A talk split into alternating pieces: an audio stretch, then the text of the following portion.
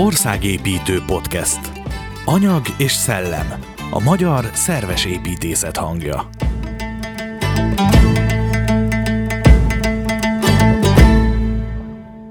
Az építész hallgatók nyári táborai 1981 óta zajlanak Visegrádon és a környékén, egyetemista fiatalokkal és a Makovec Vándoriskola hallgatóival. Ez az előadás és beszélgetés sorozat a 40 éves visegrádi építésztáborokról szól,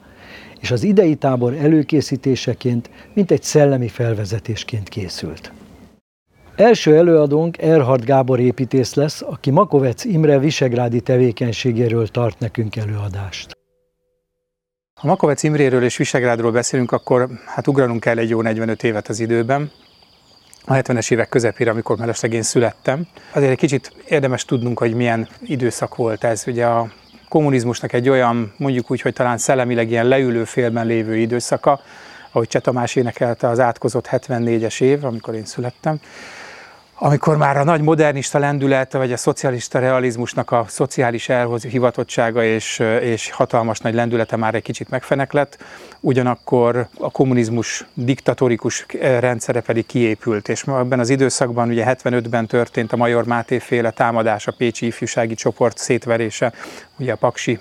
tulipános házak kapcsán, illetve 71-77 között dolgozott a Vátiban a Sárospataki Művelődési Házak terveim Makovec Imre. Botrányok miatt onnét eljönni készült, és aztán 77-ben az akkor még ugye legkisebb állami tervezői jogosultsága rendelkező állami vállalathoz, a Pirisi Parkerdőhöz érkezett Madas László felkérésére el Makovec, és hát mondjuk úgy, hogy egyfajta főépítési tevékenységet folytatott. Ebben az időszakban egy ilyen parkerdő fejlesztés volt itt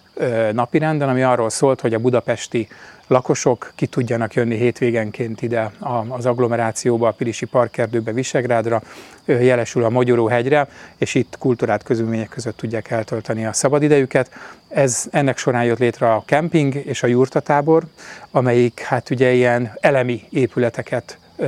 eredményezett elemi épületeket tervezett ide a Makovec. Az érdekes az, hogy ezekben a kis építményekben, akár csak ugye a, tulajdonképpen a, a tervezési folyamatot lezáró erdei művelődő, mögöttem látható erdei művelődési háznak a tervezésében nagyon elemi formákkal, elemi térkonstrukciókkal dolgozik Makovec. Itt ugye az esetünkben a föld alá rejtett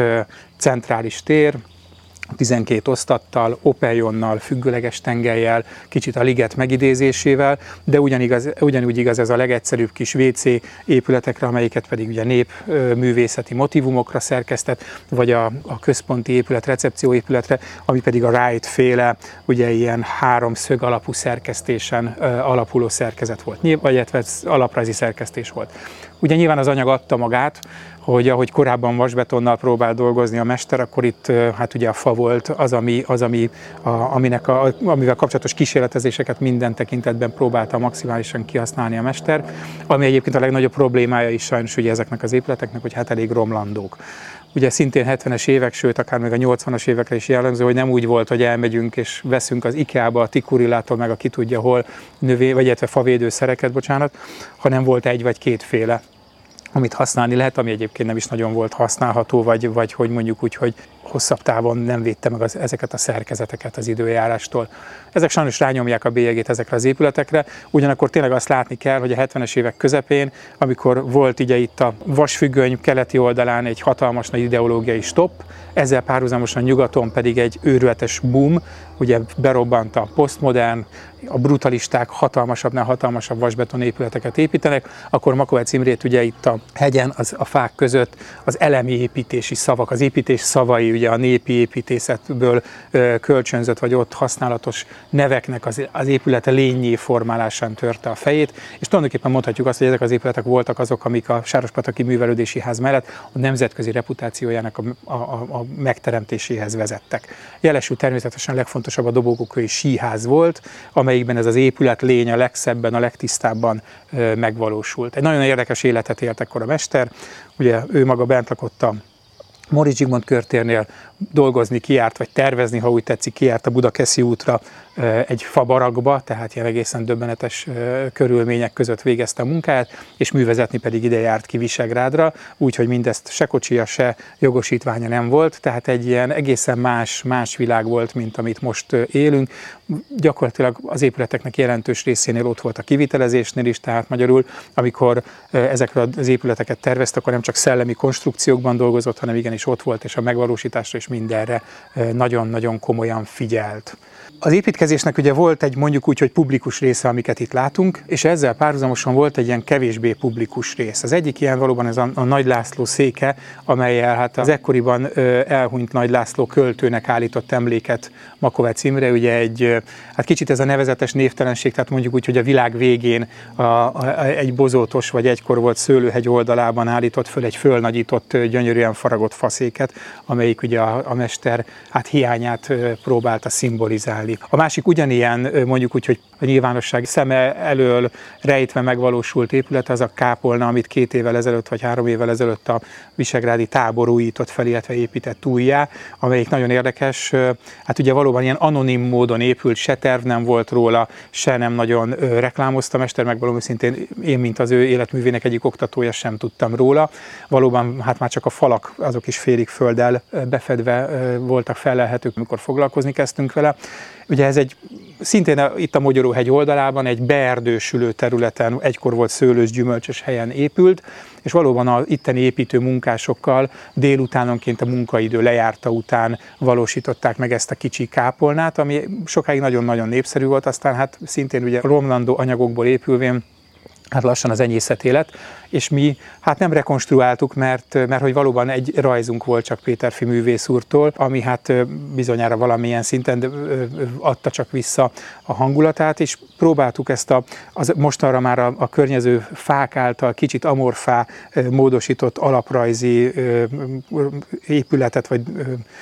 alapképletet fölerősíteni egy ilyen változó magasságú gerincű tetővel, amelyik hál' Istennek most már újra látogatható és nagyon jó állapotban megtekinthető, a mára már teljesen beerdősült Mogyoróhegyi oldalban. Számomra a legizgalmasabb és legfontosabb részben személyes okokból egyébként ugye Ferber Mihály erdész lakott a, a Mócsai tanyában, ami hát szintén egy ilyen művészi, vagy, vagy az életműben, a Makovec életművében egy elég fontos, karakteres, meghatározó épület amelyik egy ilyen érdekes kettős, hármas diszpozíciója, funkcionális diszpozíciója volt, amennyiben kvázi egy klasszikus ö, ö, erdészlak volt, amely kiegészült ugye ilyen, hát ilyen félig paraszti ö, kiszolgáló funkciókkal is, mezőgazdasági, erdőgazdasági funkciókkal, illetőleg volt benne egy, azt hiszem bögre csárdának hívták akkoriban, tehát egy olyan, tulajdonképpen egy pontja volt, egyik ilyen megálló pontja volt itt a parkerdőnek, ahol be lehetett térni egy forró teára télen, esetleg egy fröccsre nyáron, és valóban az egyik ugye ilyen tulipánforma vizes blokk WC ott is volt a szomszédjában, és hát nyilván már, már ugye 30-40 évvel a megvalósulás után egészen más, hogy funkcionál ez az épület. Egy klasszikus szolgálati lakássá vált, de hihetetlen érdekes ugye az a Janus arcúság, amit ebbe az épületbe beleépített a mester, részben a mocsai tanya, tehát az egykor lakott, tényleg klasszikus parasztudvar, és a, az erdő fele oldódó, megnyíló, inkább ilyen ágasfás, üvegezett karakternek ez a, ez a tulajdonképpen tengelyesen elvált, vagy elválasztott kettőssége. Én számomra egy nagyon-nagyon fontos és izgalmas épület, és hál' Istennek ugye a,